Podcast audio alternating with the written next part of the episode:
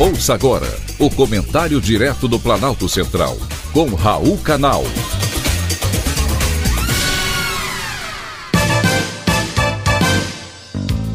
Queridos ouvintes e atentos escutantes, assunto de hoje é a conta chegou.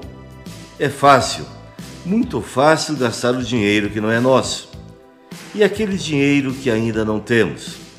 Foi isso que fez o presidente da República, antes mesmo de tomar posse, ao pedir ao Congresso Nacional que aprovasse a PEC Fura-Teto, permitindo ao governo federal aumentar em 145 bilhões de reais o teto de gastos no orçamento federal deste ano.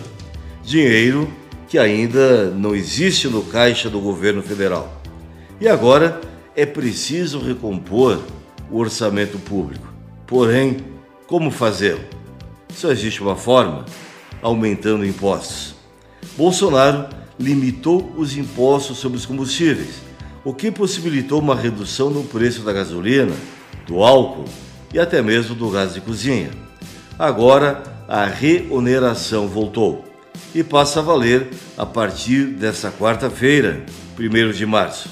Para a gasolina, a reoneração será de 47 centavos em cada litro, enquanto do etanol será de 2 centavos. Mas não para por aí. O governo federal também propõe taxar exportação do óleo cru para compensar o reajuste menor, anunciado pela Petrobras para as distribuidoras. Com isso, o governo irá arrecadar 28 bilhões de reais a mais. Não tem como ser diferente. Outro dia, aqui nas crônicas do Planalto, alertei a vocês ouvintes de que haveria sim aumento de impostos. O anúncio do governo não é bem um aumento, é o retorno de impostos que foram retirados. Alguém, afinal de contas, tem que pagar a conta. E essa não será a única vamos ter mais aumentos. Entre as expectativas do governo é criar impostos sobre as heranças. Com certeza vai mandar essa conta para os andares mais altos da pirâmide social. É isso que irá acontecer.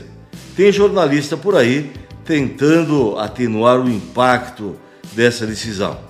Se fosse no governo passado, se Fernando Haddad tem que administrar um cofre onde faltam 230 bilhões de reais, ele que procura alternativas, já não pode atribuir esse rombo ao governo passado.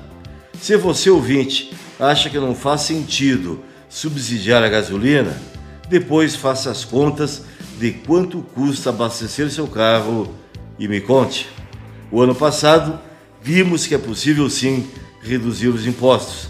Basta controlar os gastos e não colocá-los na conta do contribuinte. O resultado do populismo eleitoreiro chegou mais rápido do que o contribuinte esperava ou imaginava. Já estamos pagando os 145 bilhões de reais que o governo pediu para o Congresso Nacional. Foi um privilégio, mais uma vez, ter conversado com você.